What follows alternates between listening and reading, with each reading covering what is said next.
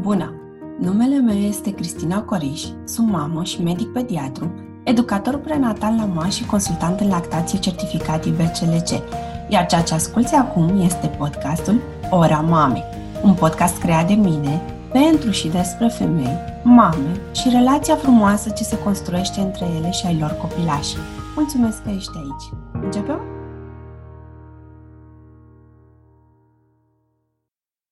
Bine v-am uh, regăsit, dragi ascultători! Astăzi o avem alături pe Carmen Bush, medic, antreprenor, health coach și mamă de patru. Și ne-am propus să vorbim despre sarcină și carieră, despre femeia ca mamă, ca soție și cum ni se schimbă viața odată cu venirea copilului și multe alte subiecte interesante, atât pentru o mamă care este la primul bebeluș și nu numai. Carmen, uh, spune-mi, te rog, puțin despre tine. Salut, Cristina! În primul rând îți mulțumesc pentru invitație. Uh, despre mine, păi uh, cam uh, mai prezentat destul de, destul de bine. Sunt o femeie care, care iubește viața, care nu a considerat um, nașterea copilor ca un um, impediment pentru ceea ce avea să facă. Și la rândul meu îmi doresc să inspir mămici, femei, să fie practic în continuare dedicate visurilor lor și să trăiască ca cea mai bună versiune a lor. Și asta fac în fiecare zi, învăț să trăiesc bine sau mai bine în fiecare zi și să inspir pe alții. Uh, multe, multe mame, când femei de fapt, când văd cele două liniuțe pe testul de sarcină, sunt uh, surprinse și totuși copleșite și au impresia că toată viața lor, atât personală cât și profesională, o să fie afectate. Ce părere ai? Dispare femeia sau doar se transformă? Foarte bună întrebare. Măi, eu am uh, făcut lucrurile puțin diferite la început, în sensul că am uh, știut câți copii îmi doresc, când mi doresc și de la început mi-am uh, propus că atunci când uh, uh, o să am copii, nu o să ia locul uh, la ceea ce făceam deja, ci ei vin uh, și se alătură um, da, familiei noastre, se alătură um, ființei mele, dacă vrei, și existenței mele și sunt parte din ea. Deci nici într-un uh, caz nu am considerat că uh, devin din femeie mămică și doar atât. Și acum sunt femeie și mămică, dacă are sens. În ce sens uh, ți s-a schimbat concret viața personală? Tu, de exemplu, am zis ai patru copii, mai ai libertatea ta personală? Absolut. Pentru toate lucrurile trebuie planificate și dacă nu le planifici, atunci, știi, devenim, uh, eu am o vorbă, răspundem tiraniei urgentului sau tiraniei, uh, știi, celorlalți care îți vor programa viața. Um, deci eu am adaptat toți copiii, am, uh, bineînțeles, mi-am reorganizat programul astfel încât să aibă și ei orele lor de prioritate în viața mea și au fost sezoane când, bineînțeles, mai ales când erau bebeluși sau și mai ales când erau bebeluși, când au fost prioritate. Dar, uh, de exemplu, eu nu cred în, în echilibru, ci cred în a reevalua constant lucrurile și a le, uh, dacă vrei, reprioritiza în funcție de, de sezoane. Acum, de exemplu, în momentul de față, cariera mea are un, uh, un scaun mai în față, dacă vrei. Um, și uh, cu copiii am făcut un aranjament împreună cu soțul și ne ocupăm împreună astfel încât ei să aibă tot ce, tot ce au nevoie, să le fiu și lor disponibile, dar să continui să investesc și în, și în cariera mea. Ce înseamnă, din perspectiva ta, o carieră de succes pentru o mamă? Mai Cristina, cred că, cred că înseamnă exact ceea ce vrei tu să faci, știi? Deci nu am niciun defini- nicio definiție a succesului. Uh, pentru mine, știu că suntem cu toții născuți cu scop, să ne trăim viața cu scop și să contribuim. Orice, uh, orice daruri, orice talente uh, avem, consider că le avem nu ca să le păstrăm pentru noi, nu ca să ne creștem nouă grădina și doar nouă, ci să, ci să investim și să contribuim. Deci, dacă mă întreb ce înseamnă succesul, este să-ți vezi visele împlinind, să, să știți, cu ochii. Deci, practic, să, um, să rămâi credincios promisiunilor pe care ți le-ai făcut ție însăți, dacă vrei. Dar uh, nu cred că există pf, o, o rețetă unică pentru succes. Nu știu dacă ești de acord cu mine. Asta da, fiecare și-o găsește și și-o setează cum, cum este contextul familiei. Uh, știi da. că... Ce, ce, ce, am, ce am văzut eu că este important este să fac întotdeauna ceva ce îmi place, ori să ajungă să-mi placă ceea ce fac. Și atunci, modul în care eu am abordat orice fel de, de, mă rog, de situație, de um, ofertă de lucru a fost uh, să modific lucrurile care nu-mi plăceau, să îmbunătățesc astfel încât să mă duc, dacă vrei, la serviciu cu plăcere. Dar eu am fost angajată doar 5 luni din viața mea, în rest eu mi-am, eu mi-am format cariera, deci nu prea știu cum este să ai, să ai un job și să fii, și să fii angajat. Deci, din punctul ăsta de vedere, aș spune, dacă faci ceea ce îți place și dacă îți construiești o viață de la care nu îți dorești concediu, um, pentru că, sau de la care nu, nu ai nevoie de escapade, de, știu alte moduri de relaxare, pe mine ceea ce fac mă relaxează. Atunci, mă rog, pentru mine asta este succes. Uh, știi că există mitul uh, sacrificării carierei pentru a fi o mamă de succes de data aceasta. Crezi că se transformă femeia de carieră în femeie la cratiță cu scutece în geantă? Cum, cum ai definit tu, de fapt, o mamă, o viață de mamă? Of, ce întrebări complexe îmi pui care... Um, nici de cum. Deci asta spuneam, nu, nu, nu abandonăm un rol în favoarea celuilalt, Uh, din când în când, cum am zis, că tocmai am scris și eu un, un blog despre, despre valori și despre, despre credințe, din când în când aceste valori se, uh, se rearanjează, dacă vrei, de exemplu, în momentul în care ai născut și ai devenit și ești tânără mămică, este, este normal și natural ca a fi cu copiii mai mult timp să, să fie ceea ce îți dorești, după care, la un moment dat, lucrurile se, se rearanjează, se reprioritizează.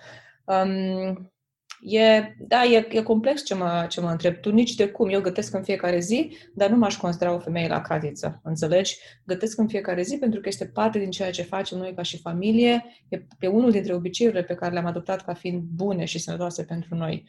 Um, mi s-a spus și mie când am devenit mămică, mi-aduc aminte, venit acasă cu, cu fetița și cumnatul meu mi-a zis, gata cu, cu, toate, cu toate foielile tale și călătoriile tale și întreprinzele ta, tale și uh, cu mersul la sală și cu mersul la cosmetică, de acum ești mămică. Și mi-aduc aminte că mi-era așa de străin conceptul și ce-mi zicea el. Zic, nu e adevărat, pur și simplu le reorganizez, cer ajutorul uh, acolo unde, unde este cazul în ceea ce mă privește, am făcut niște sacrificii de carieră, um, dar nu am niciun regret, pentru că după aceea au revenit lucrurile înapoi spre mine într-un mod mult mai, um, mai fidel, cred că, uh, dorințelor și aspirațiilor mele personale, pentru că am fost mai atentă ce fac cu timpul meu, pentru că era mai puțin, știi? Și atunci m-am investit exact în lucrurile care care îmi plăceau și care dădeau valoare. Deci lucrurile fără consecințe mă lasă, mă lasă rece. Deci de aceea aleg. Eu, de exemplu, dacă mă întrebi, nu fac tot ce face orice mică. Deci am dădeam un exemplu în blogul meu, eu nu calc niciodată.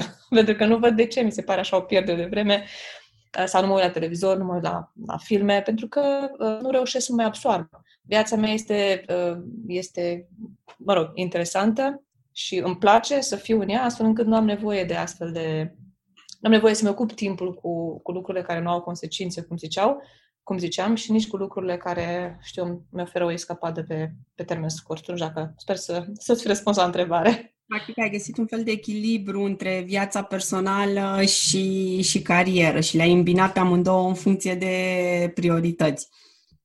Nici măcar nu aș spune echilibru, Cristina. Pur și simplu am făcut exact ce am crezut eu că trebuie să fac. Eu nu iau lucrurile de gata, așa cum le-am învățat și cum le-am moștenit, ci le trec prin sita valorilor mele și a credințelor mele. De exemplu, nu mă interesează cum își trăiește viața o familie din România, mă interesează ce este bine pentru mine și pentru noi Uh, și așa am luat toate, toate deciziile. Nu țin la echilibru pentru că nu cred în echilibru. Nu cred că lucrurile vor fi în balanță. Cum ziceam, mă prietenă psihoterapeut și a zice că se numește un echilibru în mișcare. Ceea ce facem noi mămicile.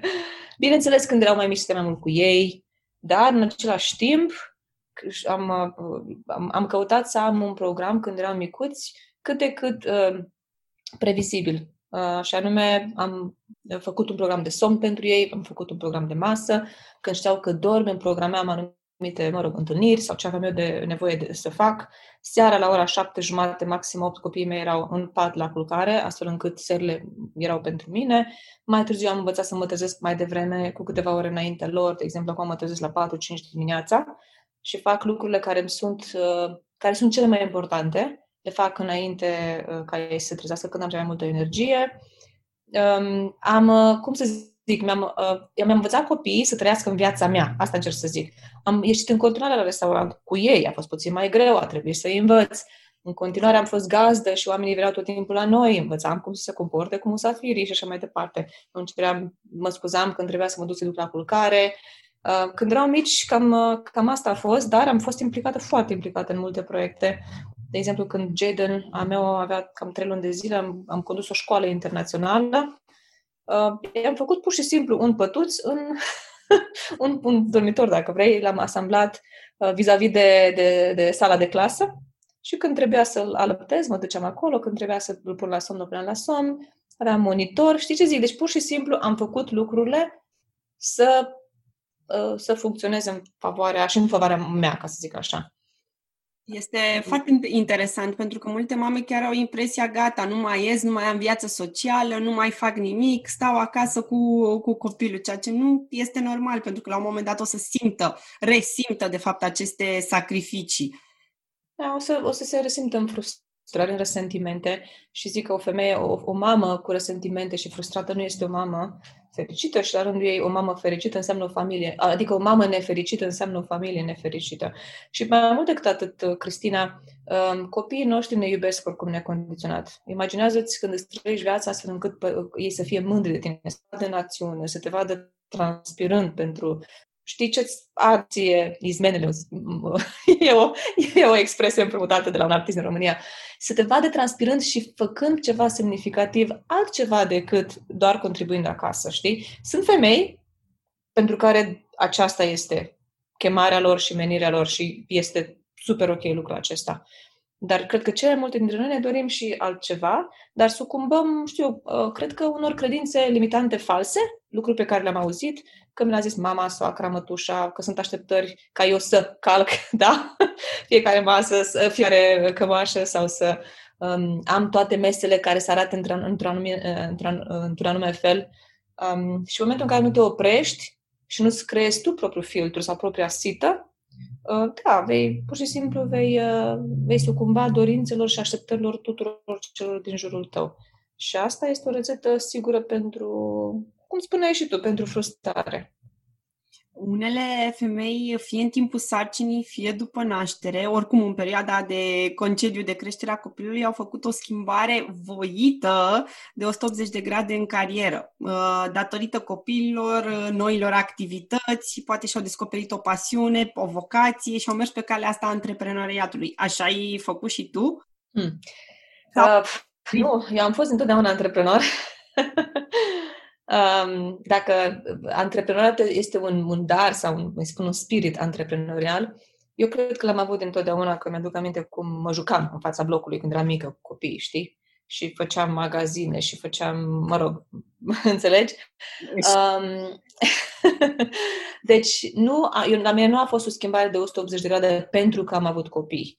La mine a fost o schimbare de 180 de grade chiar după ce terminase medicina, când mi-am dat seama că a face același lucru de la 9 la 5 în fiecare zi nu mă va face fericită. Și de, de multe ori dau exemplu acesta în timp ce colegii mei în timpul sesiunilor erau, știi, se mă rog, erau, dacă zic, consumați de examene, eu eram consumată de gândul ăsta că deja sunt plictisită. Cum o să fac asta tot restul vieții? Și îmi doream să schimb vieți. Am crezut la 15, 16, 17 ani că este uh, în spital, după care mi-am dat seama că vreau să schimb vieți de altfel, vreau să ajung la oameni înainte ca ei să fie bolnavi. Și mă refer aici și uh, mai ales chestiunile de mindset, de credințe, de um, paradigme pe care le-am moștenit, știi? Uh, atitudinea asta de, de victimă.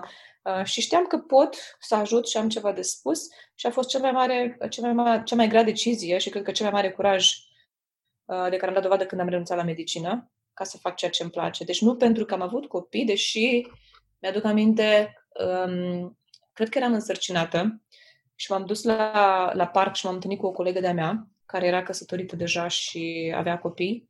Și mi-a zis cât este de nefericită, doctor fiind, căsătorită cu un doctor, mi-a fost colegi de facultate amândoi, cât erau de nefericiți că uh, părinților le cresc copii și părinților încă le plătesc chiria. Și mi-am dat seama, man, eu nu vreau să trăiască, trebuie să trăiesc așa. În primul rând că nu vreau să-mi crească altceva copii, nu de asta îi fac, știi?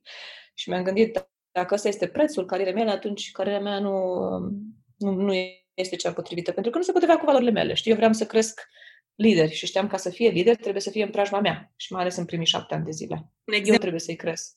Pentru ei. Da, eu trebuie să-i cresc, trebuie să mă vadă bine în acțiune, pe, pe principiu că conducem cu picioarele, nu cu gura. De câte ori funcționează să le spunem la copii ce să facă? Cel mai mult, da, funcționează când ne văd făcând, în timp ce ne văd, îi instruim, le spunem de ce și lucrăm la, la motivația lor și învățăm să gândească, învățăm să ia alegeri, nu le spunem ce să facă și cum să facă. Asta este aici, asta dă naștere la copii, uh, cum le zic eu, obedienți. Ori eu îmi doresc copii cooperanți care să ia decizii bune uh, pentru că au învățat să ia decizii bune. Da, deciziile se iau de mici, e bine să le dăm această... Atunci înveți. Exact. Multe mame își doresc să facă această schimbare și vor să facă acest pas în uh, carieră, dar le este frică să iasă din zona aceasta de, de confort, de siguranță a unui job de la 9 la 5, știi clar în ce zi primești salariu și, și tot. Uh-huh. Resurse are nevoie o femeie pentru a putea face acest uh, salt în concordanță cu valorile ei și credințele personale. Ai, nu știu, mie mi se pare chiar o contradicție în termen ce îmi zici tu, nu, pentru știu ce zici, adică te aud, frică să ieși din zona de confort. Confortul este confort, e disconfort. E adevărat că e disconfort să, să ieși din zona de confort, dar frica este prezentă pentru fiecare dintre noi. Cristina, și tu ești antreprenor. Nu contează. Cu confortul nu am fost niciodată prietenă. Cu frica însă am devenit intimă. Pentru că fără, știi, adică dacă nu ți-e frică puțin, ești încă în zona de confort. Știi ce zic? De, este o contradicție în termeni. Deci le spun, le spun întotdeauna așa. Este greu să rămâi în zona de confort și să trăiești mediocru și este greu să ieși din zona de confort și să trăiești pentru visurile tale. Alegeți greul. Deci eu așa am fost resursele le găsești în tine, în primul rând. Da, ai nevoie de, de un coach, ai nevoie de exemple, ai nevoie să te aduni cu oameni care fac același lucru, pentru că succesul lasă urme, știm asta. Nu învățăm de la cei care se plâng, nu învățăm de la cei care stau pe tușă, e adevărat, învățăm de la cei care sunt în mișcare. Deci e adevărat că ne folosim de, de, de lucruri, de oameni care ne, ne influențează, dar întotdeauna am crezut că um, resursele le găsim în noi înșine. Și știi de ce, Cristina? Dacă este să, uh, dacă eu sunt, um, uh, dacă vrei, încredințată de Dumnezeu să fac ceva, da? Pentru că, în primul rând, mergem după visurile noastre pentru că sunt în blueprintul nostru genetic. Ne, ne, ne fiecare dintre noi suntem diferiți, da?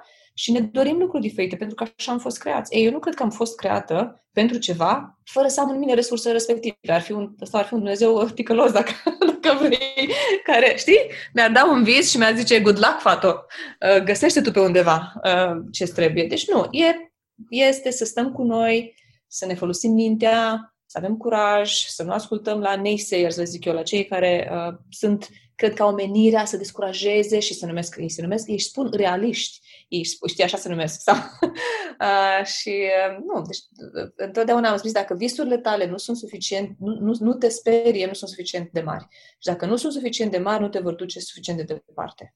Uh, deci da, teama e un prieten bun în ceea ce privește antreprenoriatul de exemplu, un hobby transformat în carieră pentru... Te gândești că ai o viață împlinită dacă faci ceea ce îți place? Este mit sau realitate?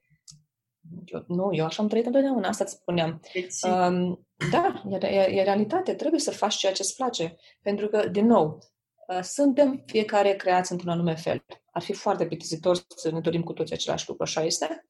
Și hobby-urile noastre se nasc tot din această make-up al nostru, cum îi spune, sau blueprint. Înțelegi? Uh, mie îmi place să, să fiu creativă, de exemplu, în toate domeniile vieții. Că este vorba despre aranjarea casei, despre felul în care mi-educ copiii, despre felul în care conduc, sunt creativă și aș putea să iau un hobby, ca de exemplu cântatul la pian, da? E un hobby pentru mine și l-am încercat. Um, dar asta uh, uh, și poate să se transforme în carieră, dar imaginea de ansamblu este că eu sunt creativă, nu că eu trebuie să cânt la pian. Înțelegi? Deci hobby-urile noastre sunt tot o indicație a ceea ce suntem în interior. Pe, pe de o parte, există și femei care vor să facă o carieră din a fi mame, cum am uh, vorbit anterior, și își fac chiar un scop din, uh, din asta. Devin, în schimb, posesive față de, de copil. Am întâlnit astfel de mame și vor mereu să trăiască prin și pentru cei din jur. Uh, și copilul, evident, le umple un gol și ele simt că se împlinesc, se simt validate ca și femei. Cum crezi că va evalua această situație? Păi tu ai spus foarte bine, uh, Cristian, și mai trebuie, nici trebuie să mai explic eu.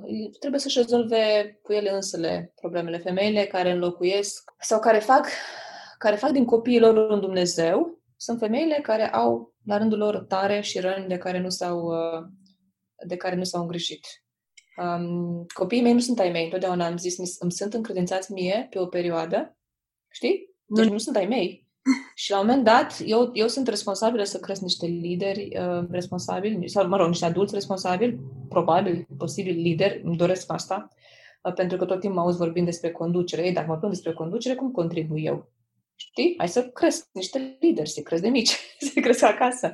Um, deci e, uh, și, și, și cred că dacă vorbești despre mama elicopter, dar care, care tot timpul uh, stă și veghează asupra copilului, este periculos numai pentru ea, și pentru copil, este clar. Pentru că noi vrem să creștem uh, copii care sunt în căutare de soluții. Și dacă mama îmi rezolvă toate problemele din totdeauna, dacă mama mă ferește de toate belele din totdeauna, știi?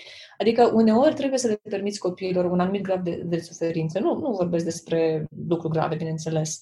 Uh, sau să-i privezi de anumite lucruri pe care le doresc imediat, tocmai ca să-i înveți să amâne plăcerea. Știi? Asta este un, un principiu uh, pe care trebuie să, uh, să-l stăpânești ca și adult. Ori dacă noi suntem acolo să spunem da la fiecare lucru, să-i păzim de orice, se vor aștepta la același lucru când devin adulți.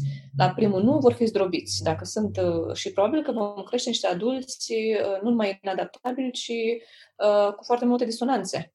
Uh, deci, mă rog, aici mămicile, dacă se recunosc, că foarte, foarte multe ori nu-și dau seama și nu se recunosc, ele, ele cred că au grijă de copiilor, poate mai bine decât altele, uh, decât alte mămici, dar dacă ar fi cineva din viața lor care să le spună că, uite, trăiești, este expres în, engle- în engleză, vicariously through your kids. Deci, practic, tu nu mai trăiești pentru tine, ci trăiești pentru ei. Ce se întâmplă când ei pleacă de acasă? Pleacă la colegiu, se căsătoresc, ce faci? Devii, devii păi, cum? Să pleci, devii un încerce să-i țină lângă ea, la acasă. de acasă, da, lângă ea în zonă și probabil ajung, nu știu, la 30 de ani să locuiască încă cu, cu părinții.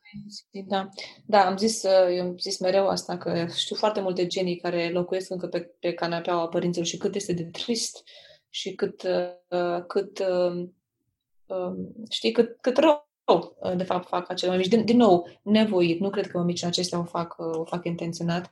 Eu nu sunt psiholog, psihoterapeut și sunt foarte multe cărți bine scrise um, care descriu acest, uh, acest fenomen. Însă eu îmi doresc foarte mult ca copiii mei să fie cât mai independenți de mine pot. Și mi se pare că le fac o favoare crescându-i astfel. Deci n-am fost niciodată mămica elicopter, pentru că știi cum, um, în general, ele sunt mămici temătoare când se întâmplă ceva și de cele mai multe ori, worst case, nu se întâmplă. Pentru niciunul dintre noi. Așa este dacă stăm să ne gândim, toate, toate mamele au tot felul de frici. Dar cele mai multe nu se întâmplă. Și atunci stau, știi, îmi petrec viața îngrijorându-mă și, uh, știi, creând un, un scut în jurul copiilor mei și nu mai trăiesc, practic. Sunt în așteptare ca ei să crească. Uh, uite, orice mamă, chiar uh, vorbeam cu o prietenă, orice mamă aspiră în sinea ei la titlul de cea mai bună mamă, să fie validată atât de sos, de mamele lor, de prietene, de colege, de societate. Există din perspectiva ta mama perfectă? Sau mama perfectă, la, mai bine spus, la ce ar trebui să renunțe ca să fie perfectă? La perfecționist. știi, întotdeauna. Păi da, fiecare suntem cea mai bună mamă, pentru că suntem cea mai bună mamă pentru copiii noștri. Uh, nu cred că este mămică al cărui copil să nu-i, să nu fi spus asta. E adevărat, Cristina? Și suntem așa de diferite și mămicim în atât de multe feluri. Um, iar copiii noștri nu-și doresc alte mame. Noi suntem cea mai bună mamă pentru copiii noștri. Uh, la ce să renunțăm? Tocmai la asta, la uh, pelerina de supermam, cred. Știi, să o dăm jos și să fim autentice copiii mei, de exemplu, uh, copilor mei le este permis și chiar uh, o fac intenționat să mă vadă rănită, să mă vadă uh, chiar de reacțiile lor, nu în sensul că vai mai rănit, nu le dau autoritatea asta, știi, dar vreau să vadă consecințele pe care, de exemplu, în ascultarea lor um, o au câteodată asupra mea. Um, ca să fii Autent. Bună întrebare. Zi. să fii mamă perfectă. Așa mi-ai zis mamă perfectă. Da. Um, da ești deja mama perfectă, sincer asta spun. Uh, fii autentică, relaxează-te um, și cred că ești ce trebuie să fii pentru copiii tăi. Uh, de exemplu, sunt uh, discuții pe rețelele de socializare, aud, văd în jurul meu scuza, o mamă știe ce este cel mai bine pentru copilul ei, știi, intuiția maternă. Uh, mă întreb oare este însă corect interpretată de toate mamele care apelează sau nu, nu ar trebui să fie un anumit nivel de, să fii într-un anumit contact cu tine însăți, în primul rând, ca să o poți accesa sau cum, cum este cu intuiția asta? Absolut uh, nu cred. Uh, nu cred asta. Dacă ar fi adevărat, atunci niciuna dintre noi nu am avea probleme cu a crește copiii fericiți, sănătoși, responsabili. Ori cea mai mare... Um, când stau de vorbă cu micile, la fel ca și tine, le aud copleșite, le aud obosite, înțelegi? Deci, clar că, bazându-ne pe intuiția noastră, nu funcționează. A fi o mamă bună, a fi o soție bună, a fi un lider bun, înseamnă a învăța niște deprinderi și pornește la mindset. Pornește la mindset că a, a fi mamă nu este ceva uh, înfricoșător, nu este greu, este, sunt niște ajustări care trebuie făcute, bineînțeles. Este o colaborare bună cu partenerul de viață, da? Uh, este comunicare bună, este a-ți permite să, exact, să fii uh, imperf- perfect imperfect, da? Dacă vrei, este uh, perfect imperfect și a crește odată cu ei. Pentru că nu ne naștem și cele, mai, cele mai multe dintre noi începem prin a fi mame rele chiar, adică nu rele, um, prin a face lucrurile greșit. Pentru că așa le-am învățat. Și de cele multe ori învățăm tocmai prin experiența pe care o avem, pentru că tu și cu mine știm amândouă, Cristina, că am fost mamele perfecte până am avut copiii noștri, așa și, și eu credeam că, vai, pe ce aș face eu și cum aș face eu, până când am avut și eu copii și mi-am dat seama că nu e chiar așa de, de ușor. Că teoria nu e la fel cu practica. Exact, da, socotea de acasă, cam așa este, da? Deci nu există mămicit eficient fără puțină, uh, fără instruire, fără modele uh, la care să te uiți, uh, fără să-ți stabilești niște valori, pentru că, mai ales în, în, în ziua de astăzi, sunt atât de multe idei bune despre cum să faci schooling sau homeschooling sau ce fel de lucru manual sau ce fel de lecții de X și Y, încât o mamă care trăiește doar pentru copiii ei și trăiește să-i fericească pe ei, pentru că probabil ea n-a fost fericită, va deveni ceea ce numesc mămica șofer va renunța la viața ei um, și va deveni mămică șofer sau mămică care, știi, este um, al cărui rol este să, să facă pe plac copiilor, copiilor ei. Um, deci, am scriu, de, apropo de, scriu acum un curs de parenting, va fi, va fi publicat curând, va fi și audiobook și unul dintre lucrurile pe care le fac foarte evidente este tocmai acesta. Nu te poți baza numai pe intuiția ta, pentru că dacă ai face-o, deja ai fi o mămică foarte împlinită și foarte fericită. Când, după părerea ta, o mamă e bine să solicite ajutorul, să, să, de fapt să recunoască că o depășește situația și că nu mai e cazul să stea să aștepte ca lucrurile să se rezolve de la sine? Mai depinde, aici depinde foarte mult de... De exemplu, eu am capacitatea de a de a duce mult. Înțelegi? Am capacitatea de a uh, face curățenie în casă, mâncare, în timp ce am o întâlnire cu cineva pe Skype, probabil, în timp ce instruiesc pe copiii mei cum să se joace, știi? Deci depinde foarte mult de capacitatea fiecăruia. Când ai nevoie de ajutor, când simți că nu mai poți, exact acela este momentul în care, în care trebuie să, să ceri ajutorul. Ori dacă ești cineva bine organizat și care deja ai lucruri în mișcare la care nu poți să renunți, da? poate ai deja un business sau uh, o întrepriză undeva, atunci e bine să fii pregătit în momentul în care apare un copil, să știi uh, ce vrei să sacrifici. Vrei să sacrifici câteva ore cu ei, știi ce, știi ce zic? Ai Pentru mine... Să te organizezi, practic. Da, trebuie să te organizezi. Uh, să te organizezi. Uh, cred că e mândrie anul cere ajutor. Am fost și eu pe acolo. Um, de exemplu, eu am preferat să cer ajutor în alte lucruri. De exemplu, mai degrabă la curățenie în casă sau cineva să vină să-mi aranjeze lucrurile, hainele în dulap pe ce le-am spălat, decât la am crește copiii. Pentru că copiii mei trebuie să audă, eu, eu trebuie să fiu în capul lor cel mai mult când sunt, când sunt mici, pentru că am încredere în mine. Știi ce zic? Uh, ce zice bunica, ce zice bona, ce zice, nu sunt sigură că e uh, în, în, în, aliniat, dacă vrei, cu ceea ce îmi doresc eu pentru ei. Și atunci mai degrabă am dat alte, știi, am delegat alte sarcini care, uh, în care eu nu eram absolut necesară.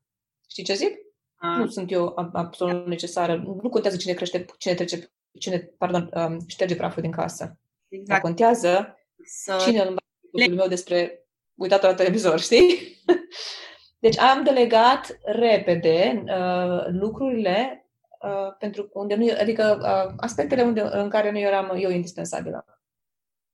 Mamele se confruntă cu fenomenul de burnout, cum este la un job din acesta stresant?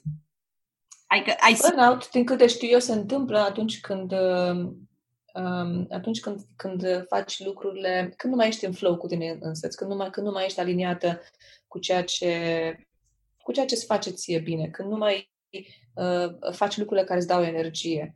Eu nu m-am, uh, nu m-am găsit foarte des în ceea ce unii numesc burnout. Am studiat puțin fenomenul pentru că nu, sunt lider de, uh, și conduc mai mulți sau, a, sau ajut mai mulți antreprenori să crească în jurul meu și să știi că părerile au fost împărțite ce am studiat apropo de burnout. Deci cred că pot să fie epuizate, clar. Um, și cred că trebuie, așa cum ai spus, să știe să, să ceară ajutorul, să comunice. Apropo de relația dintre, dintre soț și soție în raport cu copiii, aici cele mai multe mame trebuie să învețe să-i lasă pe soț să ajute. Nici nu știi câte soții mi-au zis, dar, dar soțul meu nu mă ajută. Și am fost de față când el spunea, poți să te ajut? Păi tu nu tai cartofii cum trebuie, sau tu nu uh, mesteci în oală cum trebuie, sau tu nu, știi, nu contează. Lasă-l pe soț, de, nu te tată. Știi, de parcă n-ar fi și copilul lui și l-ar interesa să ia exact. confortul. Exact, da. Deci trebuie, uh, trebuie comunicate din timp lucrurile, uh, anumite, că tot vorbesc de valori că sunt așa de importante, sunt ca o busolă pentru familia noastră, sunt valori personale și sunt valori de familie. Și în momentul în care eu m-am decis să, să am copii, când noi ne-am decis să am copii, am stat, uh, am stat de vorbă vis-a-vis de acele câteva lucruri, puține, 5, 8 maxim lucruri non-negociabile, care erau importante pentru, uh, pentru copiii noștri. Știi, de exemplu, un orar solid de somn pentru ei, astfel încât noi să avem timp seara împreună sau cu prietenii, a fost un non-negociabil la noi. Când copiii erau mici, Melanie, de exemplu, prima fetiță, mergea la culcare la șapte jumate seara. Și asta era până dimineața, dormea. Ceilalți au, mă rog, la 8 jumate, acum cel târziu se culcă la 8 jumate, toți copiii mei și am fetițe de 14 ani. Și au făcut uh, de viață, practic, din acest uh, program. Da, da, și, mă rog, cea mare are voie să citească până la 9 și în felul acesta am învățat să și citească copiii mei, citesc cărțile, citesc o grămadă de cărți. Um, dar, da, să zic, sunt cinci, câteva cinci lucruri care sunt. Și apropo de ce ziceai, pentru noi a fost important să continuăm să avem o viață socială, pentru că era modul nostru de a investi în alte familii mai tinere la noi cu tot felul de întrebări uh, și vreau să putem să, să-i ajutăm. Deci acele 5-8 lucruri trebuie comunicate când am născut prima fetiță. Prima carte pe care am citit apropo, să știi, Cristina, a fost despre aleptare. Am vrut foarte, foarte mult. Toată lumea îmi zicea că toți au probleme și surorile mele n-au, n-au reușit să alăpteze și am zis, eu vreau să alăptez. Prima carte a fost de alăptare, după care a fost o carte despre creșterea copiilor. Am urmat, au urmat multe după aceea, pentru că am știut că nu m-am născut mămică, învăț- adică nu m-am născut învățată a fi mămică. Și din toate cărțile care le-am citit, am pus una în mână soțului meu și am zis toate celelalte, te învăț eu ce e important. Știi că, nu, eu aveam mai mult timp pentru asta și mi-am dedicat mai mult timp pentru asta, dar asta te rog să o citești și tu. Și bineînțeles că știind că eu depun cel mai mare efort și că era important pentru mine a lua cartea, era o carte despre limite, despre cum setăm limite ca și familie, cum setăm limite pentru, pentru copiii noștri și am uh, părințit conduși de acele câteva principii pe care le-am, um, cu care am căzut uh, de acord împreună, știi? Și n-am avut uh, niciodată așteptarea că el să facă lucrurile cum le fac eu. Când gătește, gătește mai prost ca mine și o știe și el, dar nu critic. Îi mulțumesc că a gătit și mă bucur că copiii mei mănâncă și mâncarea lui. și așa mai departe. Tu, de exemplu, acum locuiești în America. Uh, acolo sunt aceste diferențe între nașterea naturală versus cezariană, alăptare, praf, bed sharing versus copil în altă cameră, mami war ăsta care se practică la noi. Uh-huh. Există și acolo?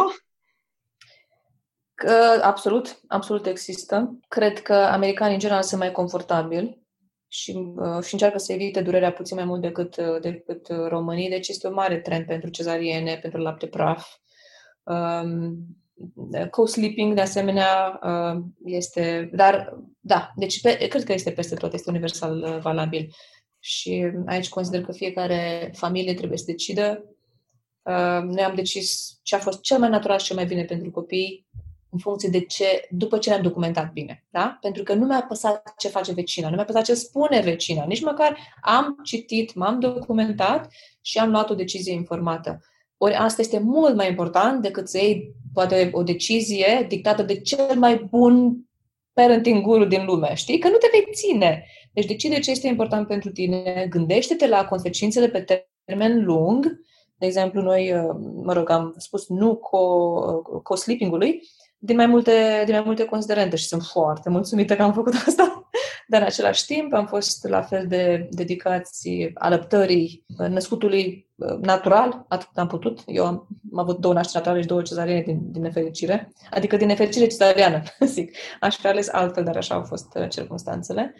Um, am făcut lucrurile cât am putut de natural. Și, și, și după aceea, cum am zis, am luat uh, deciziile informate fără să... Și despre lucrurile astea nici măcar nu prea vorbesc în public, Cristina, tocmai pentru că sunt așa de... Um, de sensibil. Și cum spui tu, mami, ori nu contează, nu te face o mamă mai bună că ai reușit să naști natural dacă una nu a reușit, știi? Nu te face o mamă mai bună lucrul acesta.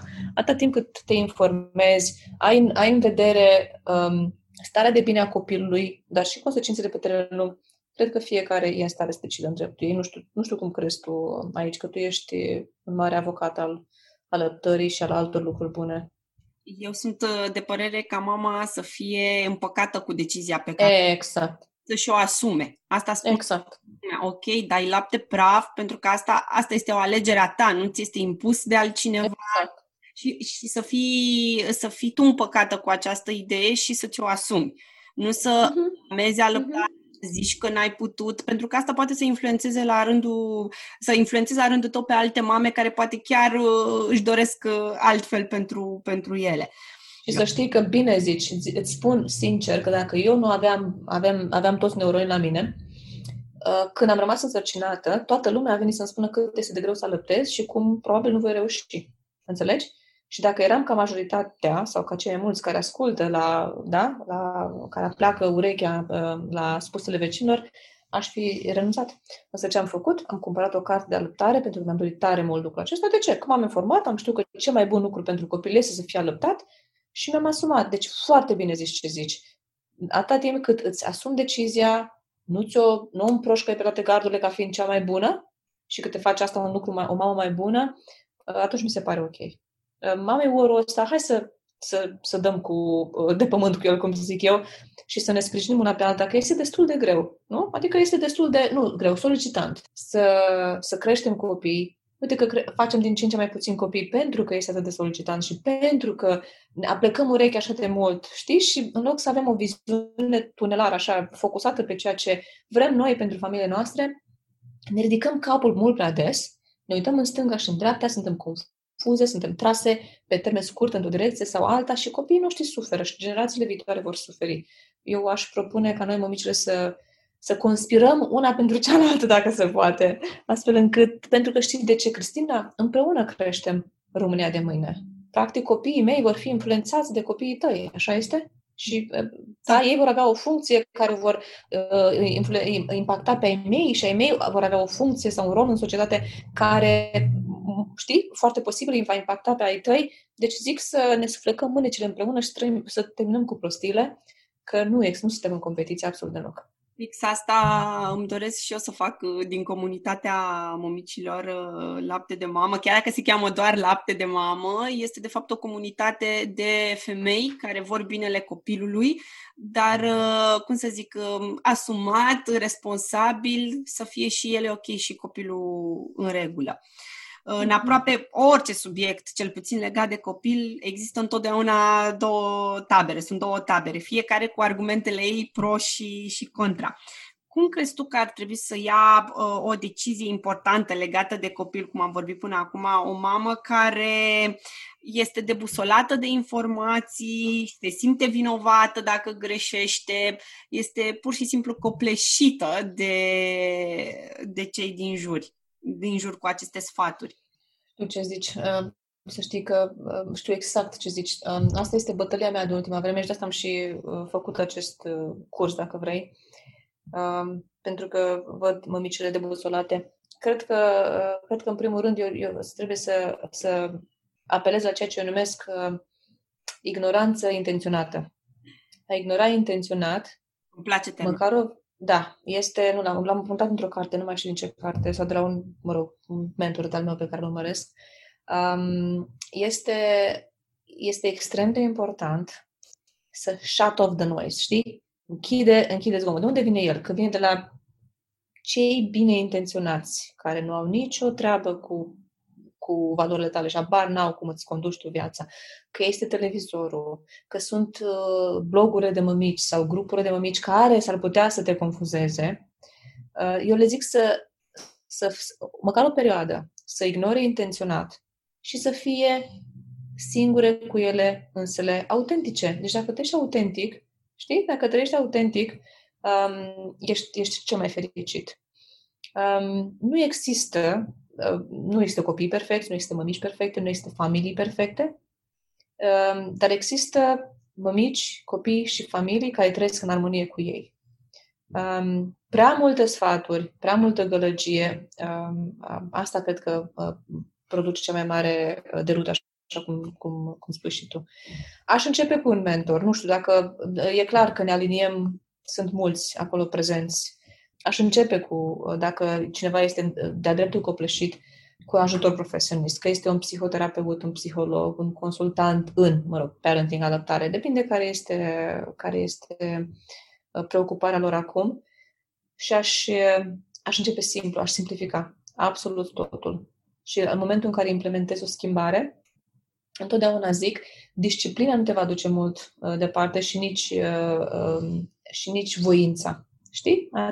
Ne, ne, ne sforțăm cu toate și ne scremem, nu ne duce departe. Însă dacă luăm câte un lucru, un lucru pe care să-l schimbăm, un obicei pe care să-l formăm, că este vorba despre hrănitul copiilor, culcatul copiilor, citit, mă rog, ce ne preocupă și ne frământă pe fiecare dintre noi, să-l luăm și să-l facem suficient a, până când devine un obicei. Asta le spun uh, tuturor mămicilor, să înceapă cu cel mult, mă rog, cinci lucruri pe care vor să le schimbă, schimbe și să înceapă cu un singur lucru. Um, am, și eu eram mare adept al disciplinei și vreau mult despre asta și mi-am dat seama că eu pot să fiu. Pentru că așa mi-e, știți, eu sunt o personalitate mai înclinată înspre disciplină. Dar foarte multe mămici nu sunt și asta nu înseamnă că sunt mai rele decât mine sau mai, știi? Uh, ci pur și simplu am învățat să le zic să țină, să facă lucrurile simple. Uh, să aleagă un, un lucru. Dacă văd că comportamentul copiilor este problema, să-și pună întrebarea ce influențează cel mai mult. Poate să fie televizorul da? sau electronicele, poate să fie alimentația, poate să fie uh, sfaturile nesolicitate uh, de la mama, soacra, care intră în conflict cu sfaturile lor și atunci copiii să fie confuși, să reducă la un singur lucru ce anume influențează comportamentul copilor cel mai mulți și să lucreze acolo. Până când acel lucru devine un obicei și este, pus, și este repus în echilibru. După care să continue, că acum mai departe, mă, prima dată a fost, a fost sfaturile, știi? M-am detașat de asta, acum mă, mă orientez înspre alimentație. Și să-și dea, să-și dea timp și să aibă răbdare. Pentru că lucrurile rele sau grele se învață în timp și la fel, de, uh, la fel se învață și lucrurile bune și se implementează tot uh, în timp. Dar cel mai mare sfat al meu, ca să rezum ceea ce am zis, uh, oprește zgomotul. Oprește zgomotul. Și nu te mai compara. Asta este alt lucru. Pentru că ce facem este, tu faci ceva foarte bine, da, Cristina? Eu fac ceva foarte, foarte bine. Celelalte 10 mămici pe care le știu fac ceva foarte, foarte bine. Și știi care este tendința noastră? Eu trebuie să fac ce face Cristina foarte bine, ce face Anișoara foarte bine, ce face, știi ce zic? Când eu fac deja ceva foarte bine. Deci e competiția și comparația. În care vrei să te compari cu ceilalți și vrei să fii la fel de bun ca ceilalți. Eu așa o simt, o presiune. Este, absolut este o presiune. Și nu este decât o răzde bună spre, spre eșec și spre, dai seama, um, da, văd, văd, uh, din nefericire, cel mai mare compliment pe care l-am primit vreodată de când sunt mămică sunt că sunt cea mai relaxată mămică. Mi-a zis cineva odată. Eu aveam doi sau trei copii, atunci eram la o conferință mare, încă eram chiar implicată, aveam un rol de leadership și uh, dădeam copiii din brațe în brațe. Știi că trebuia să mă mai duc pe scenă, să mai... Și la un moment dat știu că eram afară într-o pauză și copiii mei se jucau, erau plini de noroi, cred că cei mai murdari de acolo. și cineva mi-a zis că Uh, cred că ești cea mai relaxată mămică pe care am cunoscut-o și când, și când voi fi mare vreau să fiu ca tine, ceva de genul ăsta. Și mi-a zis, super mișto, asta vreau să, să, să, să fiu exemplu pentru asta. Uite, apropo legat de zgomotul din jur, am cunoscut mame care uh, sunt așa de nesigure pe ele încât cer părerea la toate persoanele din jurul lor și până nu ajunge să uh, o persoană să-i spună fix ce dorește ea să audă, nu ține cont de, de restul sfaturilor care poate sunt chiar uh, corecte și bune pentru, pentru situația ei aceste mame, ce, ce resurse, pentru că mm, nu e, nu e totuși ok, nu se simte ok cu, cu recomandările primite până când nu îi spui exact ce, ce vrea să aude. Cum ar putea ea să genereze starea asta? Păi dacă este o mamă care vrea doar să-și valideze lucrurile făcute, mă rog, greșit sau incomplet sau, sau excesiv, uh, nu este cineva care chiar vrea să schimbe. Înțelegi? Și atunci eu, eu cel puțin sunt foarte rezervată la a da sfaturi nesolicitate sau, mă rog, dacă cineva vine la mine da, și îmi solicită un sfat, îi spun ce și cum aș face, o ajut să implementeze, se duce și face ca ea și apoi iară vine la mine, a doua oară nu, mai, nu mă mai implic. Deci nu știu, nu înțeleg exact ce m-ai întrebat aici. Deci trebuie să vrei să schimbi. Dacă vrei ca cineva să-ți valideze, cum spuneam, lucrurile făcute greșit, atunci nu ești pregătită pentru schimbare vreau să știu femeile acestea cum sunt. De fapt, nu sunt pregătite pentru, pentru schimbare și degeaba te, te chinui să le ajuți. Cred că, cred că se victimizează. Cred că um, s-ar putea să fie copleșite pentru că li se dau prea multe sfaturi. De asta spun că e așa de, e așa de periculos să-ți ridici ochii din al tău, din al tău grad atât de des, știi? Um, și dacă ești copleșit și, uh, af, și auzi 20 de sfaturi diferite de la 20 de persoane diferite, atunci concluzia pentru tine va fi că faci totul greșit. Și normal că vrei validare pentru că ai nevoie să te simți bine cu tine însăți. Și în cazul acesta s-ar vrea să fie tot o chestiune de ignore intenționat, mm. vezi ce faci tu bine, vezi ce-ți face ție bine și, uh, de exemplu, pentru mine a fost foarte important ca uh, copiii mei să Uh, să învețe bunele maniere, să știe să se poarte în public. Ei, singurul mod în care am învățat să se poarte în public este să se scot în public. Ori pentru alte mămici, de exemplu, era foarte important ca ele să fie liniștite, să nu-și scoată copiii în public, era prea greu pentru ele, pentru mine e bine și să liniște acasă și e total ok. Știi, dacă el a dat sfatul că trebuie să ieși mai mult în public, ar fi co- co- foarte contrar, da, uh, valorilor și dorințelor lor și, bineînțeles, că ar fi copleșite. Și ar căuta pe cineva să valideze mai bine nevoia lor de asta acasă, da.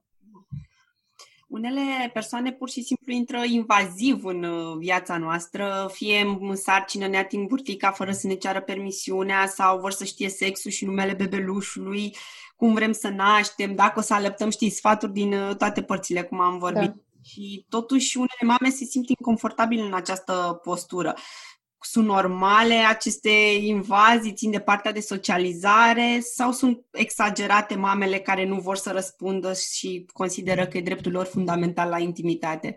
Niciodată nu este normal să, să fii invaziv cu cineva.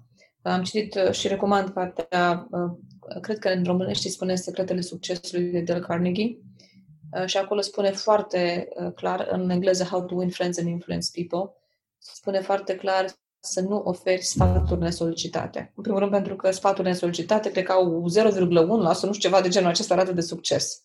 Deci, practic, mai îți răcești, îți răcești uh, gura degeaba. În ceea ce mă privește, să știi că nu prea îndrăzni foarte mult să-mi dea sfaturi, pentru că uh, cred că știi și atitudinea ta, uh, felul în care te, te prezinți, felul în care eu zâmbeam dacă, mă rog, de exemplu, eu discuteam iarna fără căciulă pe beluș, pentru că nu era nevoie pentru noi. Și am avut și eu suficiente bătrânele care m-au, care mi-au oferit baticul lor, ca să zic așa. Am zâmbit, le-am mulțumit și am mers mai departe. Nu a fost cazul să fiu nepoliticoasă, nu a fost cazul să le zic nu am nevoie de sfatul dumneavoastră, ci pur și simplu am zâmbit să-ți mulțumesc, mama, îi apreciez, noi suntem bine așa. Și au fost foarte puține situațiile în care, în care mi s-a oferit uh, Știi? Adică contează foarte mult și cât de sigure pe noi părem noi. Pe de altă parte, e vorba de familia și rudele vor fi cele mai uh, intruzive dacă mă întreb pe mine, iar acolo trebuie să comunici foarte clar cât de tare apreciezi modul în care ei au crescut copiii, deci să fii pozitivă și apreciativă vis-a-vis de ei, dar să le spui uh, care sunt lucrurile importante pentru tine uh, și să le mulțumești că există în viața ta și când am nevoie de ajutor să știi că ești prima persoană la care am să vin la care am să apelez. Așa spune eu mamei mele sau soacrei mele, știi? Deocamdată încă învăț, doresc să învăț singură lucrurile acestea, am câteva lucruri care sunt importante, care s-ar putea să fie diferite față de ceea ce a fost important pentru tine Uh, eu nu am avut nicio problemă să spun lucrurile acestea, chiar dacă pică un pic greu la început, dar vor, uh, vor înțelege și vor respecta acest lucru. Deci nu, nu e normal să pui mâna pe, gravid, pe mâna unei gravide fără să cer voie, nu e normal să întrebi sexul copilului. uh, nu. Și uh, noi aici, cred că în România, uh, puțin cu spațiul personal, avem de, avem de lucru. Așa am procedat uh, și noi, am pus un fel de limite cu blândețe celor, uh, celor din jur și asta mm-hmm. recomand și o mamelor, să discute inițial cu partenerul despre ce decizii vor lua, cum vor lua și să le comunice cu blândețe celor, uh, celor din jur, tocmai ca să nu fie invazivi. Da. Întotdeauna am zis că dacă este soacra cea care vine cu sfaturi, soțul să vorbească cu ea. Știi? Deci să nu fii tu cea care vorbește cu, cu soacra. Iar cu mama mea, bineînțeles, eu voi fi cea care vorbește dacă este vorba despre ea. Mă, e, că, în general, mămicile se implică, în, în, adică bunicile. Exact. Ele vor să spele copilul și să aplice metodele de parenting de acum 30 de ani, poate. Uh-huh. Legat de rolurile din casă, aș mai vrea să vorbim. Fie că vorbim cu o fam- de o familie cu trei membri sau fie cu o familie care are primul copil, cum distribuim rolurile fiecăruia după, după naștere? Te referi la, la soție-soț? La mamă-tată? Poți în funcție dacă stai cu soacra. Ah, cu soacra. Mm-hmm. Comunicăm uh, și uh, să nu simtă ca o respingere din partea noastră. Aici s-ar putea să fiu puțin, uh, uh, nu, sper să nu fiu huiduită. nu, nu cred că ajută foarte mult să ai bunica, soacra în casă, mai ales la început când înveți să fii o familie. Sincer, nu cred că ajută lucrul acesta, dar sunt familii care în, înțeleg, uh, au, uh, așa este conjunctura lor, sau poate au nevoie de ajutor. La fel, este uh, cel puțin, nu mai, Cristina, pe mine nu m-a învățat nimeni cum să comunic cu soțul meu nevoile pe care le am. Pur și simplu am stat la masă, înțelegi, mi-aduc aminte și mi-am spus ce e important pentru mine, unde aș aprecia dacă el ar, el ar contribui. El mi-a spus mie și până la urmă negociez până când găsești, eu îi spun, middle ground, un, un spațiu în care amândoi ne simțim confortabili. Și uh, un spațiu în care amândoi îi sacrificăm, mai ales dacă ești și tu femeie de carieră. Înțelegi? Practic, dacă ambii, ambii soți au o carieră, ambii soți vor, vor împărți și sarcinile de parenting. Mi se pare absolut normal. Știi? Um, iar în ceea ce privește bunica, soacra, ea, ei trebuie să fie foarte clar, uh, uh, dacă vrei, um, uh, explicate sarcinile. Și să știe, cum spuneam, mai puține roluri aș da eu în creșterea copiilor și mai multe poate în casă, să mă ajute în casă cu, știi? Pentru că acest, uh, dacă ea face lucrurile diferite, diferit față de mine, nu vor fi atât de multe consecințe asupra copiilor pe termen lung. Nu am o rețetă de genul, ok, zi asta, zi, zi cealaltă, ci pur și simplu comunică. Și nu putem comunica prea mult. Deci lucrurile acestea trebuie comunici din nou, comunici din nou până când, până când simți că ai, uh, că ai, că ai, că ai, că ai atins sau, mă rog, ai ajuns la un așa, echilibru, aș spune, în comunicare, dar un consens, dacă vrei. Ce obligație are partenerul față de noi? Față de noi cine, mămicile? De noi, femeia, da, mama, femeia. Dar de unde să știu eu, Cristina, ce obligație au? uh, obligații. Nu aș spune obligații. Vorba aia, căsătoria nu este un contract uh, cu obligații. E vorba de um, respect reciproc, este vorba de, de, de dragoste reciprocă. Um, am spun, cel, cel mai, cele mai mari greșeli pe care le văd este că femeile se sacrifică câteodată insuficient. Cum spuneam, eu, eu, de exemplu, lucram tot atâtea ore cât lucra soțul meu uh, după ce am avut copii, da? Și atunci mi se părea normal să dorm tot atâtea ore cât doarme el pe noapte. De exemplu, un lucru pe care l-am făcut noi, care a funcționat, este um, el îmi aducea copilul la sân, eu îl alăptam după care el ducea înapoi în pătuți. Mie mi s-a părut, uh, și și lui, s-a părut total uh, o, o chestie de, de bun simț și de respect să ajute cu alăptatul, chiar dacă nu avea el sânii. um, un alt uh, rol ar fi da, ajutorul la gătit, din moment ce împreună ce împreună lucram și în casă și în afara casei și împreună am s-au făcut copiii respectivi. da. Deci nu aș spune obligație, aș spune când e prea mult, spune. Când e prea mult, cere. Nu te mai și noi, zic că noi, mămicile, ne sacrificăm foarte mult pe altarul um, mulțumirii celorlalți, celor din jur, dar trăim noi nemulțumite și frustrate. Și atunci um, se nasc sentimente și se răcește relația. Adică comunică ce ai nevoie, acceptă ajutorul așa imperfect cum este. Mă rog, nu poate, poate toate face lucrurile mai bune soțul, dar pentru că nu le face că noi le considerăm, um, nu, nu le considerăm suficient de bune.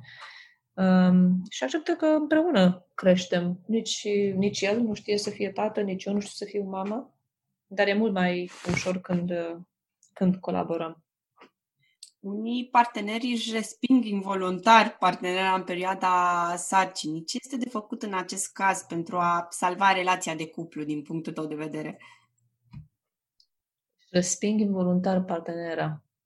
Eu, aș, eu nu știu, din experiența mea și cred că invers. Mămicile devin foarte posesive și cu burtica lor și cu copilul în momentul în care se, se naște. Eu, cel puțin, astea sunt, uh, sunt, sunt situații mai frecvente decât uh, dacă un partener își respinge, își, își respinge partenera în timpul sarcinii, probabil că și înainte existau probleme. Pentru că sarcina nu poate să, să aducă, știi? Cel puțin acest gen de respingere care n-am întâlnit, sincer și nu pot să zic concret, decât dacă sunt probleme de felul acesta, probabil că e nevoie de, cum spuneam, de, de ajutor profesionist. Dar, în general, eu cred că invers se întâmplă. Mămicile devin foarte posesive, nu mai sunt intime cu soțul lor pentru că le este frică să nu rănească copilul sau aduc copilul în patul matrimonial și sau stau cu copilul sau copilul stă treaz cu ei până la 11-12 noaptea când se culcă și ei și nu mai au timp unul pentru celălalt. Deci, în continuare, relația de cuplu trebuie cultivată, la fel cum se cultivă și, și parentingul. Acesta este unul dintre motivele pentru care noi nu am culcat copiii cu noi, pentru că patul matrimonial este patul matrimonial, iar copiii trebuie să doarmă în patul lor. și nu le mers foarte bine. Da, sunt multe mame. Am întâlnit multe mame care după naștere au ales să se focuseze pe copil, exact cum spui, s-au mutat Sau se mută în cameră cu copilul. Știi, se mută în cameră cu copilul, soțul rămâne singur, soțul nu mai are sărac cu nici soție, copilul vede din când în când dacă îi permite soția. Eu cred că mămicile greșesc aici mai mult decât, decât tăticii, dacă mă întreb pe mine. Uite, de exemplu, noi am dormit în cameră cu copilul, dar uh, a fost ok, suntem toți trei implicați, tu nu pleci în altă parte, exact cum ai zis și tu, te implici și tu mă implic și eu și nu ne punem pe noi pe locul uh, doi din uh-huh. Da, dacă mă întreb pe mine, relația cea mai importantă trebuie să rămână relația cu soțul. Uh, să știi că multe, multe greșeli multe greșeli sau, mă rog, multe probleme în, în căsnicie se nasc de aici, pentru că mămicile în general, câteodată și tăticii consideră că relația cu copiii trebuie să fie pe primul loc după ce se nasc aceștia. Ori ei, deja că tu nu se întreții relația cu soțul, copiii tăi vor crește, vor merge la colegiu, se vor căsători și ce faci? Trebuie să reîncepi relația, să o iei de la, de la zero. În momentul în care îți respecti soția, îți iubești soția, uh, soțul, uh, acest lucru se va gândi și în parenting și ei vor fi copii mai fericiți din, din cauza asta le văd pe arele mamei din jurul meu că sunt de-a dreptul stresate cu orice are legătură cu bebelușul. Se duc la trei medici ginecologi diferiți ca să le urmărească sarcina, să, să simtă că totul este în regulă și mereu, cum ziceam, stau așa cu drobul de sare, sunt în gardă pentru orice potențial pericol. Uh, cum ai reușit tu să fii o mamă relaxată, că tot ai zis că ai primit acest uh, compliment? Uh-huh. Pentru că nu am acceptat. Uh, ți-am spus, uh, cred că worst case scenario, da? adică cel mai rău caz, nu se întâmplă de obicei. Astea, astea sunt statistici. Unul la mână și doi la mână când mă aștept ca lucrurile să se întâmple negativ, este ca un, uh, în engleză spune self-fulfilling prophecy, adică până la urmă se va împlini și știm care este uh, contribuția creierului da, aici. Um, deci, practic, um, am ales ce să cred de acolo se întâmplă toată cascada de, de gânduri, de obiceiuri, de emoții și știi că anxietatea și stresul, bineînțeles, că exacerbează anumite, anumite stări, inclusiv în, în sarcină. Deci am ales să cred că va fi bine. Dacă ceva se va întâmpla rău, o să mă îngrijorez atunci. Pur și simplu, asta a fost narrativa care mi-am spus-o, uh, Cristina, știi? Mi-am spus dacă ceva este să se întâmple, am să mă îngrijorez atunci, deocamdată acum e bine și acum aleg să cred că va fi bine. E chestiune de mindset mai mult decât orice. Bineînțeles că se pot întâmpla și lucruri rele, dar de ce mai multe ori nu se întâmplă. Ai trecut prin patru sarcini, deci ai niște trips în tricks așa pentru mamele care au uh, grețuri matinale, cum să le gestioneze? Vai, la mine au fost cumplite. Da, acum știu despre uleiuri esențiale, atunci nu știam. Uh, eu nu am prea avut mare succes cu, cu grețul, adică cu atenuarea lor. Acum, cum spuneam, cel mai mare sfat pentru cel mai bun sfat pentru mine sunt uleiurile esențiale, ghibir, peppermint, um, um, cam astea ar fi, și nu numai ele, dar sunt, sunt mai multe cardamom. Uh, atunci, ceai de ghimbir, da, asta știam, um, și, și în rest să mă odihnești, așa să treacă. mâncam puțin și des, deci nu mâncam foarte mult, bineînțeles, dacă puteam să mănânc. Um, dar uh, aici mai prins cumva, că am avut grețuri matinale tot trimestrul, la început până la sfârșit cu toate sarcinile. Și au patru, deci nu... da, nu m-am jucat. Cred că a fost simptomul cel mai, cel mai prezent uh, și cel mai neplăcut pentru mine. Um, a, a durat. A, și, um, și, gastri, și esofagita de reflux. Asta două. Și asta este. Le-am gestionat uh, cu răbdare. Esofagita de reflux, abia multă apă. Ai făcut față. Uh, uite, da. iarăși un subiect interesant. De la mijlocul uh, sarcii până spre finalul ei apare fenomenul de nesting. La ce să se aștepte viitoarele mame de la această perioadă? Nesting este acel uh, fenomen în care mămica simte că trebuie să ducă copilul într-un uh, mediu steril. Uh, mi-aduc aminte când mi s-a întâmplat cu prima. Cu ceilalți n-am mai avut timp să mă îngrijorez. Pur și simplu, asta am făcut. Am curățat casa, inclusiv pereții, am șters cu, cu bureți, nu mai știu cum. Um, e foarte normal, într-un fel, știi, mai ales când aștepți primul copil să dorești ca, să dorești ca el, ea, să vină într-o casă imaculată. Să nu exagereze, să ceară ajutor și să, și să înțeleagă că nu este nevoie de sterilitate pentru, pentru un bebeluș să fie sănătos, ci este nevoie de o casă curată. Asta, apropo, cum ai zis tu, cu călcatul rufelor. Multe mame își calcă rufele bebelușului tocmai ca să fie sterile, dar omit că le pun într-un dulap care nu este perfect steril. La mână și de la mână nu, nu au nevoie să, deci nu vor fi. Mediul steril este burtica mamei și cam atât. În momentul în care ești afară, salut. Mm-hmm. Uh, și copiii trebuie să dezvolte imunitate și să trăiască în lumea aceasta. Deci nu, nu sunt pentru a crea un mediu steril. La asta este partea de curățenie. De exemplu, la mine nestingul s-a manifestat printr-o nevoie compulsivă de a face cumpărături pentru, pentru bebe. De la Ape de bebeluș. ce accesorii, gadgeturi avem nevoie de ele sau sunt mai mult pentru confortul și sufletul părintelui? Mai ai nevoie, depinde de stilul tău de viață. Da? Deci dacă ești o mamă activă și ești foarte mult, da, vei avea nevoie de un cărucior de calitate și un scaun de mașină de calitate. Dacă ești cineva care nu va ieși aproape niciodată, și ce zic? E, deci, lucru, oricum, gadgeturi, unelte, tooluri, zile cum le spui, sunt utile doar în măsura în care servesc stilului de viață. Deci nu, eu sunt împotriva excesului, sunt împotriva... Um, uh, deci nu-mi place să fac risipă. Uh, am, am avut întotdeauna doar strictul necesar, am așteptat, nu m-am grăbit, nu am vrut tot ce este... Niciodată nu mi-am dorit tot ce este disponibil pentru bebeluși. Și foarte mult am trăit pentru, fără foarte multe, apropo de multe uh, sau în comparație cu alte prietene de ale mele care făceau sacrificii financiare extraordinare. Eu Poate aveam banii respectiv, dar nu-mi păsa să am lucrurile toate. Deci e, trebuie să slujească stilului tău de, de viață. Um, poți să trăiești foarte ușor cu un... Um, ce, ce aș spune e o, per, o perină de alăptat. Asta aș spune că este un, un non-negociabil și mai sunt și acele pernuțe de, de dormit pentru, pentru gravide, poate tu sigur le știi cum le spune. Uh, care m-au ajutat pentru mine să-mi gestionez durerile în, în ultimul trimestru de sarcină. Atât este un must și pentru mine, da, un căricior și un, uh, un scaun de, de mașină de calitate um, au fost necesare. În rest, n-am trăit fără premergător, am trăit fără multe alte lucruri. Cum crezi tu că e bine să ne îmbunătățim relația cu corpul nostru, cu sufletul nostru? Adică să nu ne pierdem pe noi în timpul acesta al sarcinii, al mămiciției, ce ar trebui să facem concret pentru noi? Cristina, când ești cineva preocupat de... Uh, când uh, am o, o chestie pe care o zic în ultima vreme, sănătatea este un obicei. Când ești preocupată de lucrurile acestea înaintea sarcinii, vei fi preocupată și în timpul sarcinii și și după sarcină.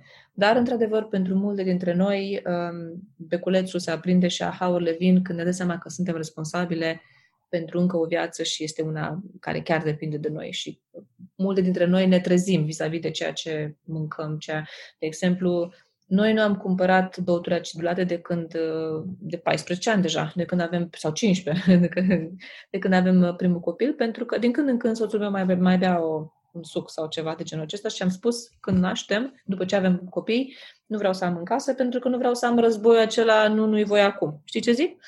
Uh, deci sunt chestii pe care le-am ajustat în întâmpinarea lor, dar eu, cel puțin, am fost întotdeauna preocupată de sănătate și cu cât am înaintat în vârstă, cu fiecare copil pe care l-am întâmpinat în familie, cu fiecare carte pe care am citit-o, am devenit din ce în ce mai bună la a-mi uh, gestiona alimentația, somnul, stresul, uh, tox, uh, mă rog, toxinele din, din casă. Am, am fost uh, și cu venirea copiilor, atunci am început, chiar, știi, medic fiind, credeam că mă alimentez cum trebuie.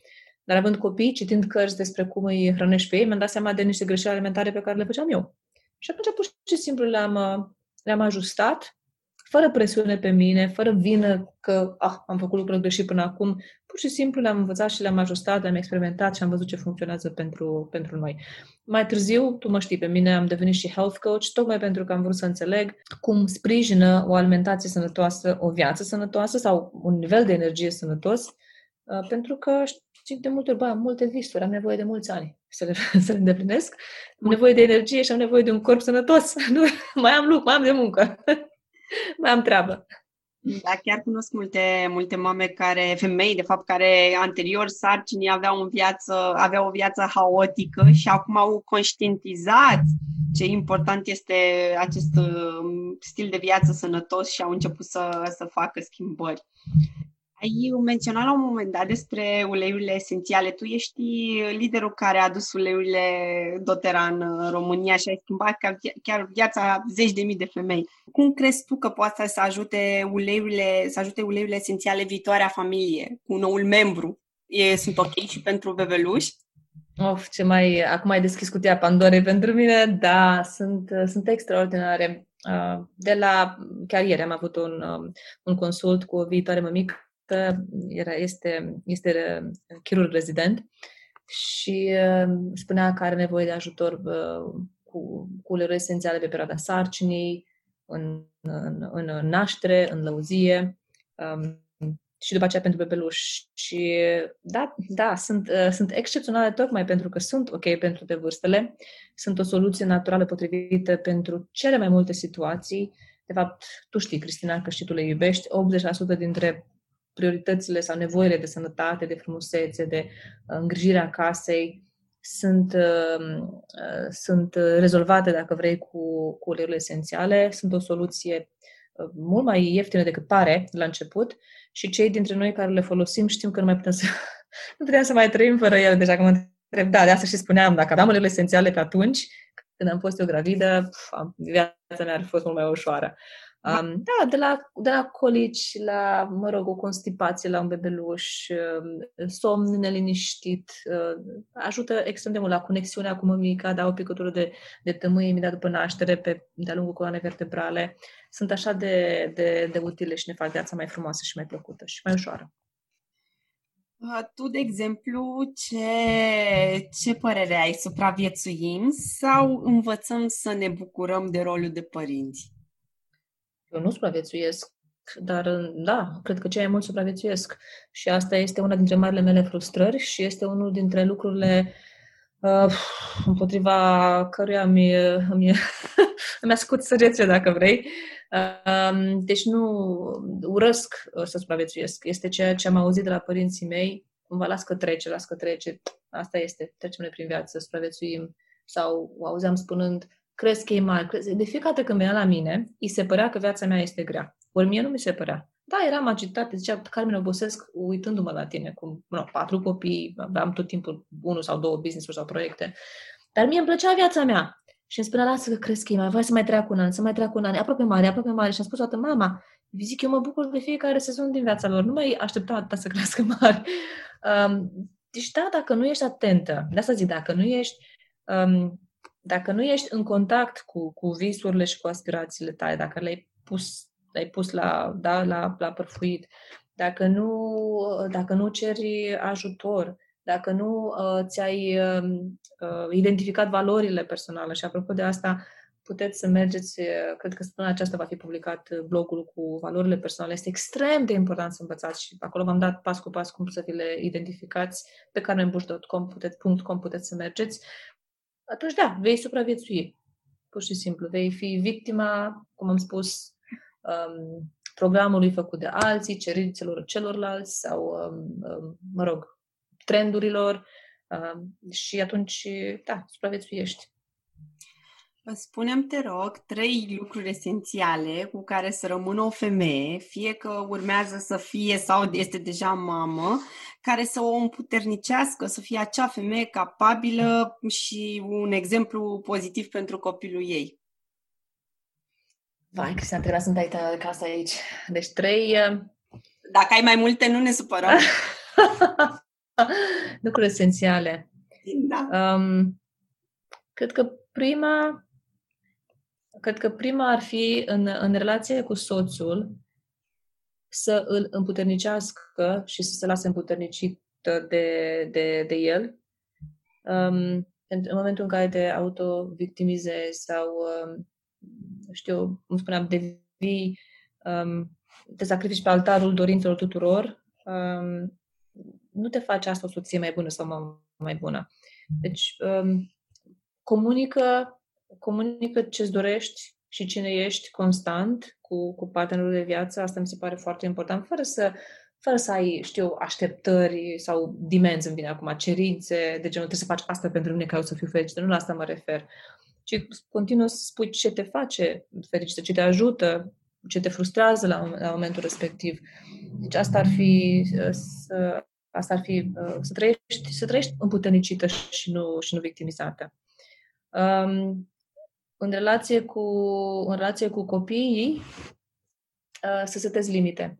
Uh, e foarte, foarte important să setezi limite, să le comunici foarte bine și să le, și să le um, știi, copiii, uh, spuneam într-un alt, în cursul de parenting, am să zic, copiii, în momentul în care tu le comunici limitele, treaba lor este să le încalce.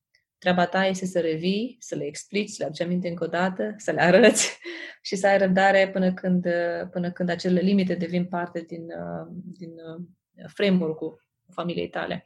Deci setarea, asta, asta este și cartea pe care am, am impus-o, dacă soțul meu se numește Boundaries with Kids, este scrisă de doi psihologi um, și este extrem de, de important pentru că altfel vei trăi viața haotic. Deci setează niște limite importante pentru tine și, și familia ta.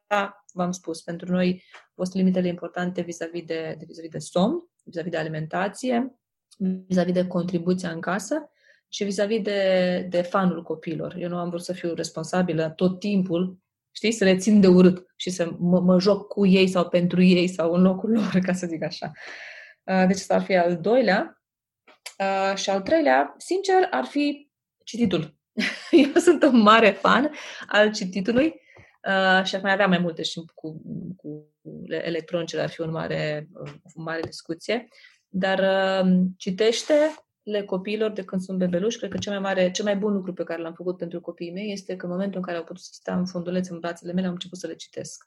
Iar acum sunt cu toții mari, mari cititori și noi trăim după un uh, principiu leaders are readers. Liderii sunt oameni care, care citesc și care, da, care caută să, să crească mereu. Da? Cărțile sunt un bun mod de a învăța. Mă rog, unii ascultă audiobooks, nu contează în ce mod, dar să, să întregim cărțile. Uh, și al patru, dacă mi-a zis că pot să mai zic, atenție la electronice, pentru că te vor, um, te vor încătușa foarte repede dacă nu ești atent. Cam asta aș spune viitoarelor mămici sau mămicilor de acum uh, să fie cu mare băgare de seamă cu privire la aceste lucruri. Îți mulțumesc, Carmen, pentru aceste informații valoroase pentru mamele ce ne ascultă și te mai așteptăm să ne fii alături și la alte, alte episoade. Chiar, chiar au fost utile. Cu mare drag, Cristina. Cum spuneam, uh, sper să scoatem cartea Cursul curând și sper să ajutăm uh, cât mai multe mămici cu ea. Acum avem un grup de Facebook, dacă uh, dorești să, să-ți inviți cititoare acolo, este Părințeală fără tocmeală. Pur și simplu învățăm ceea ce m-ai întrebat tu. Învățăm principii de viață, nu învățăm din cărți, învățăm din experiențele noastre, uh, cum să trăim mai armonios cu noi înșine și, cu, și în familia noastră. Așa că vă, vă aștept acolo, vă invit să ascultați podcasturile și să citiți blogurile mele despre părințiale. Despre ce mai mult citesc, scriu despre asta, dacă, dacă îți vine să crezi sau nu, deși sunt medic și health coach. Cel mai mult am scris uh, despre, despre uh, părințială. A rezonat cu tine acest uh, subiect? A fost cerut mereu, știi? Se pare că patru copii te duc acolo. Bun. Îți mulțumesc și eu, Cristina, pentru invitație și mult succes cu ceea ce faci mai departe. Apreciez că ești un, un avocat al familiilor sănătoase. Mulțumesc că ai ascultat până aici. Dacă ți-a plăcut acest episod și simți că ai descoperit lucruri utile pentru tine și copilul tău, abonează-te la podcastul Ora Mamei ca să fii sigură că nu ratezi noile subiecte. Revin cu episoade noi aproape săptămânal. A, și încă ceva. Dacă vrei să afli și mai multe informații despre experiența de mamă, vină în comunitatea Lapte de Mamă by Cristina Coriș. Este un grup închis pe care îl găsești pe Facebook și poți să te înscrii oricând. Este locul perfect în care poți vorbi deschis despre orice problemă sau nelămurire pe care o ai cu privire la rolul de mamă, nu e judecată și, cel mai important, nu ești singură. Te așteaptă mii de mame. Pe curând, Cristina.